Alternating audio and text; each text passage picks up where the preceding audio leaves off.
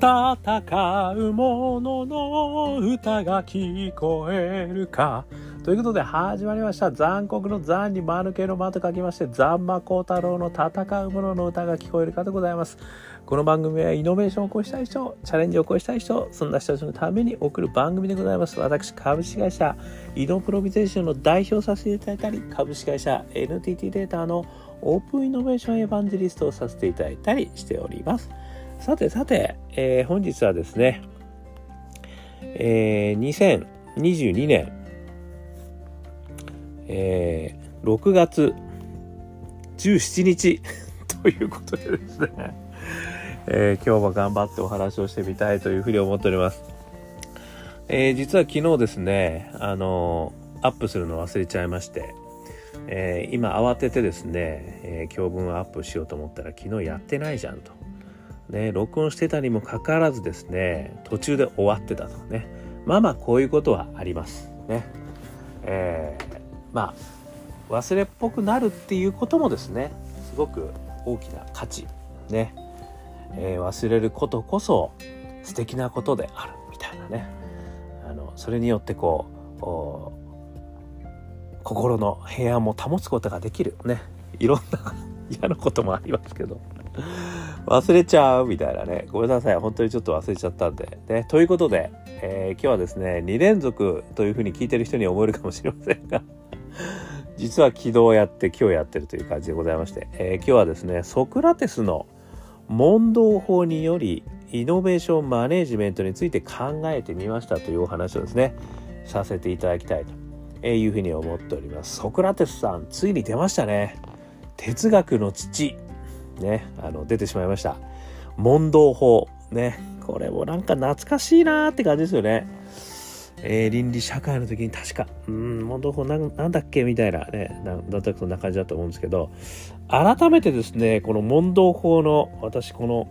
真髄というか力というのをですね、今日はあの、思い知りましたので、それを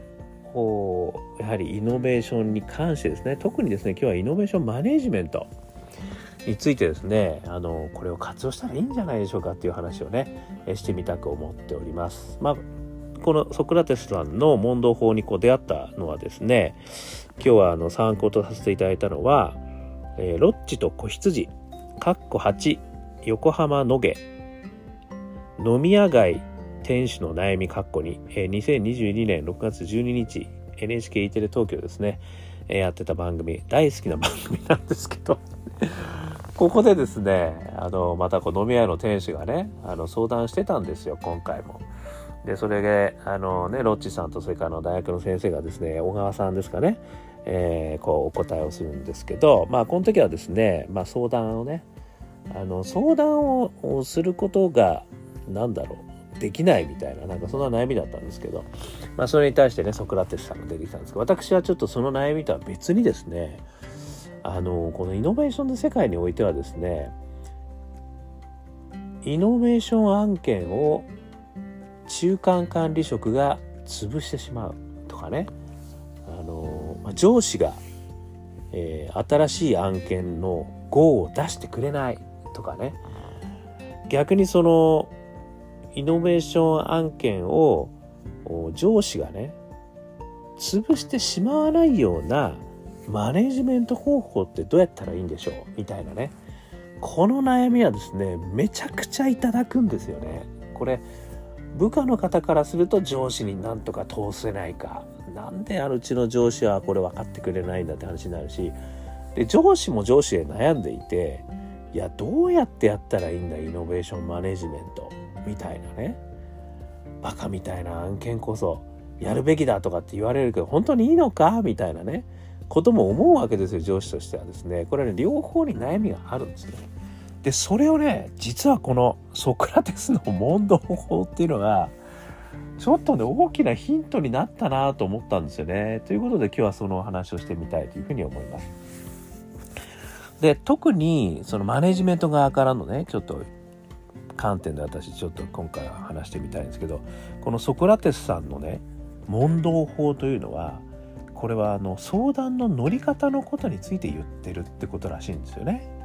ソクラテスさんがプラトンさんですか？なんかいろんなこうお弟子さんがねいらっしゃるわけじゃないですかでその方々にこうなんかいろいろね悩みを聞いてくるとでそれに対していろいろこう悩みのねこうディスカッションするということなんですけどこのソクラテスさんの相談の乗り方っていうのはディアレクティケね、かっこ問答法。ディアレクティケっていうらしいです。まあ、どうでもいいんです、そんなこと。問答法っていうことらしいんですよ。それはどういうことかというと、自分の意見は言わず、質問をすることっていうことらしいんですよね。ね、これ最近、ね、リスンとかっていう本がね、結構売れましたよね。なので、あの、やっぱりこう、傾聴することがすごく大事だと。ね、あのよくこれもマネジメントの世界でねワンオンワンミーティングがやっぱり一番大事なんだと。週に1回ワンオンワンミーティングやってますみたいなね話もあるわけじゃないですか最近であればね。でその時にもできるだけ傾聴すると。いうことすごい大事だってことはねこう言われているんですけど。言われているんですけどこのイノベーションマネジメントにおけるですねこの傾聴っていうのは特に際立って言われてはいないんですよね。なのでこれ私あえてそこのイノベーションマネジメントにおいて実はすごく傾聴するこの自分の意見は言わないで質問をするということをやっぱり徹底すべきなんじゃないかってことをね今日改めて思ったのでその話をしたいと思ってるんですね。でもう一つ言ってるんですよソクラテスさん。これはあの小川先生が多分要約されたことだと思うんですけど相談とは相手から答えをもらうものではありません。自分の中にある答えを見つけることなのですなんですよ。ということなのでこう部下の方がねいやーこんな案件どうでしょうって持ってくるわけじゃないですかマネジメントをやる、ね、上司の方々に。でそのマネジメントをする上司の方々はそれを「うん、いいねこういうのがいいんだよ」とかね「いやいやいやちょっとねもうちょっとこういうことがいいんじゃない?」とかってついつい言っちゃうじゃないですか。ね、私も言いますよ。いや、それがマネジメントの役目だとね、やっぱアドバイスをし、方向性を決めていくことがマネジメントの役目だということはね、私、もう100も承知ではあるんですけれども、そこであえてですね、自分の意見は言わず質問することっていうことを徹底してみてはいかがでしょうっていうね、今日お話なんですよね。で、これなんでそういうことを言ってるかっていうとですね、あの私も何回も経験があるんですけれどもあの自分の方からですねやっぱりこう気づくこととそれから人に言われて気づくことってあるじゃないですか。で同じ答えにたどり着くにしてもですねそれが人から言われちゃったこととそれから自分で気づいた風になったこととでは全く受け取り方が変わってくるっていうことなんじゃないかなって私は思っているんですよね。でこれはですね私前も何回も全然違う物件でお話ししてるのはあのオープンイノベーション事業創発室でねやってた時にあのトップダウンからのあのビジネス創発っていうこともやってたんですね。でこれ何かっていうとボトムアップっていうのは皆さんからの意見をあの集めながらねでその方の意見をいいやつをこうセレクトして育てていくってやり方なんですけどトップダウン型っていうのはそうじゃなくて新しい技術、まあ、最近であれば Web3 とかね、えー、メタバースとかね NFT とかなんかあるじゃないですかそういうのが今の事業部の皆さんに対してどんな影響があるかっていうのを考えてもらうセッションっていうのをねこれトップガン型のオープンイノベーションのあの方ってやってたんですよ。でこれ集めてねやるんですけどねそういう人たちを。でこの時にすごく大事なのは実はこう事務方側には答えはあるんですよ。こういうことやってほしいとねブロックチェーンを使って今だったらこういうことできるんじゃないだから是非ともこういう担当にあらもっとね先進的にこういうことやってほしいっていうね筋は持ってるんですよ実は。その上で望んでるんですけどでその時にそれをそのまま現場の人たちにこういうのあるからやりましょうよって言っちゃうとダメなんですよっていうことなんですよね。これがある意味こうあ言われちゃったと俺をもう思ってたのになみたいな今勉強やろうと思ってたのにもうお母さんが言うからやりたくなくなったっていうのと同じなんですよこれ。ねあの皆さん心の中ではね子供と同じなんですよだからこそトップダウン型の時にはこういう技術とかねビジネスモデルあるんですけど皆さんどう思いますかっていう議論をやっていく中でそういう答えが出てくることを促すようなファシリテーターをやったんですよね。これはね私何回もやっぱり失敗しててあのやっぱりそういうのを自分で見つけたっていうふうにならないとこれオープンイノベーションも同じなんですよね。ベンチャー企業さんを自らが見つけたとそして新しいソリューションの種を俺が見つけたっていうふうにならないとパッションが乗っていかないんですよねこれね。なのでできるだけそういう形に持っていけるように本当に裏方に徹して仮説はあるんだけど発見するのは現場の現場のヒーロー現場の皆さんがそれを発見してそして自分のパッションとして乗っけていくっていうやり方をねできるだけやっていこうというふうに思ってたことを私は思い出したんですよね。なのでこれイノベーションマネジメントをやる人もですねそういう意味ではねあの方向性はね自分の頭の中に出てくると思うんですよ。やっぱりいろいろねご経験豊富ですからマネジメントの方々は。そして自分のミッションの方向性もあるしでやっぱりあのお客様との関係もねトップの方々の意見とかも分かってらかかってたりするわけじゃないですか。ね、幅広い知見を持ってるかもしれない。でそういう方々がねこういやお前ねこういうふうに言ってくるけどこれこれこういうことがあるからこういうやっちゃダメだからこういうふうにやった方がいいよ。ね、じゃあ次こういうふうにやって持ってきてっていうふうに言っちゃいがちなんですよこれ。そうするとねこのイノベーターとしてね頑張ってる部下の皆さんはですね不満が蓄積してくるわけですねここね。なんだよと俺が何も言ってもねダメだダメだしか言ってこないっていうふうになっちゃうわけですよこれ。でこれ両方不幸ですよね。そしてモチベーション下がる。ね、でトップマネジメントの方はだからもうあいつはこう言った通りやってこないみたいなあの感じで両方なんかこう決裂みたいななるわけでしょ。でここにやっぱり問答法使った方がいいんですよね。でここにソクラテスになりきるってことですよね。でこの問答法ってどうやってやるかっていうとですねとにかくねあの聞いていくんですよね。答えは出さないんですよ。じゃあね、あの今何あどうしてそういうふうに思ったの？とかね。あの例えばじゃあお客様のあのご意見どうだったの？とかね。お客様の意見聞いたのか？っていうのとあお客様どう言ったの？っていうのって全然違うじゃないですか。だと例えばねあのお前現場の意見とトップの意見全然違うんだからさそうじゃないんだよ。トップはこう思ってんだよ。っていうのとあの現場の意見分かったけどトップの人どう思ってんだろうねっていうのと全然違うじゃないですか。これがねちょっとした違いなんだけど大きな違いなんだなってね私今回初めあの改めて思いました。だからここにもその上司のねマネジメントのやり方としてはソクラテスたれ というのをね入れてみたらいかがでしょう皆さん問答法使えと。ね、もっと難しく言えば、ディアレクティケーだと。ね。もう意味がわかんないけど。要はですね、ポイント、本質をあの突き詰める質問をしてあげるってことなんですよね。で、それによって、あ、それについてはね、私はこれこれこういうふうに思うんですと。あ、だとするとやっぱりこういうのも必要かもしれませんよね。どうもありがとうございました。みたいな感じになるのを目指すのが一番いいんですよね。だから、あの答えはあるんですよ先生の方にある程度ね。でもそれ言っちゃいけないんですよね。でそれがいやもしかしたらその先生の答えは間違ってるかもしれないですよね。だからこそその答えにたどり着くために質問をするんですよね。でそうするともしかしたらその答えにたどり着くかもしれないし全然違う答えにたどり着くかもしれないですよね。でそれに関しては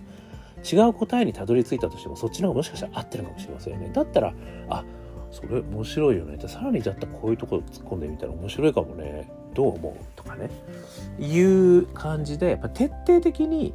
自分の意見自分の考えとして道筋を出させてあげるっていうことなんだと思うんですよね。でそれの本質はやっぱり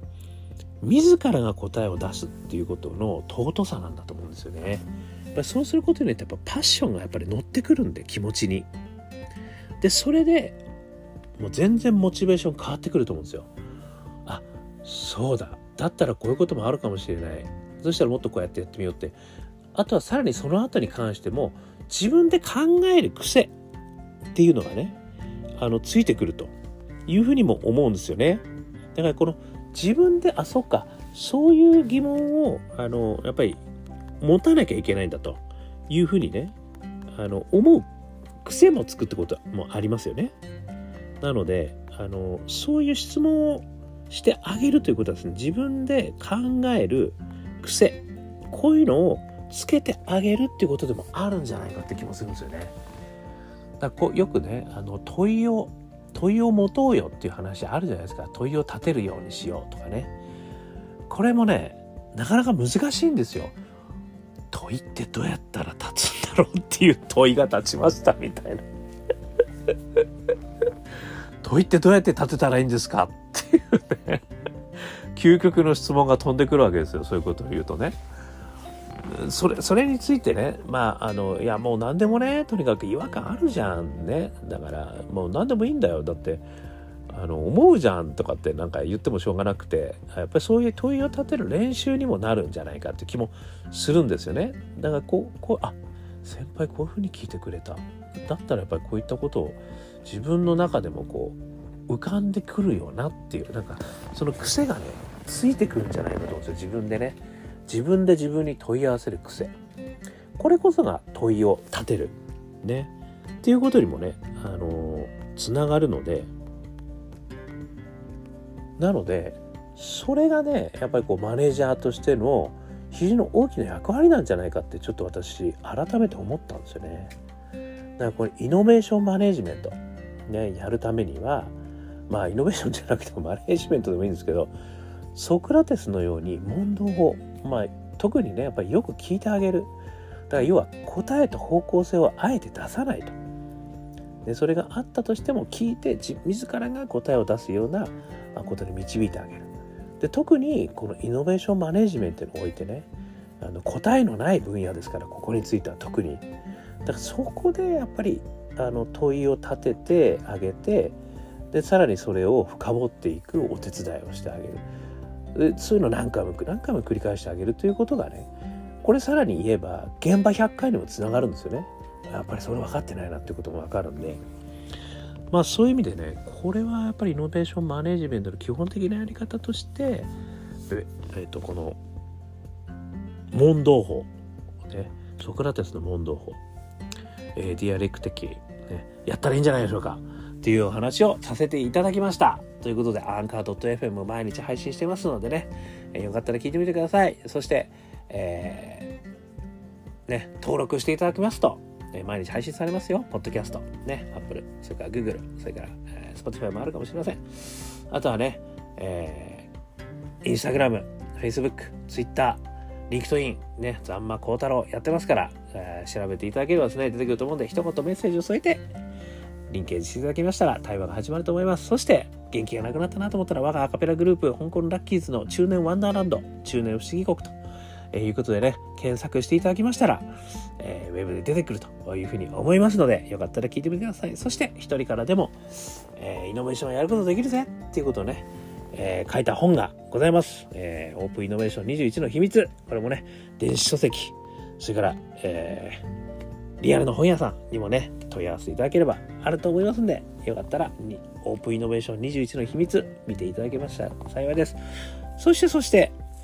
えー、ラジオ番組にもね、私、出演しますよ。えー、これですね、東京 FM グループの音楽専門放送ミュージックバード制作のゆめるのモナリザラウンジ、ね、毎週日曜深夜27時から28時にやってます。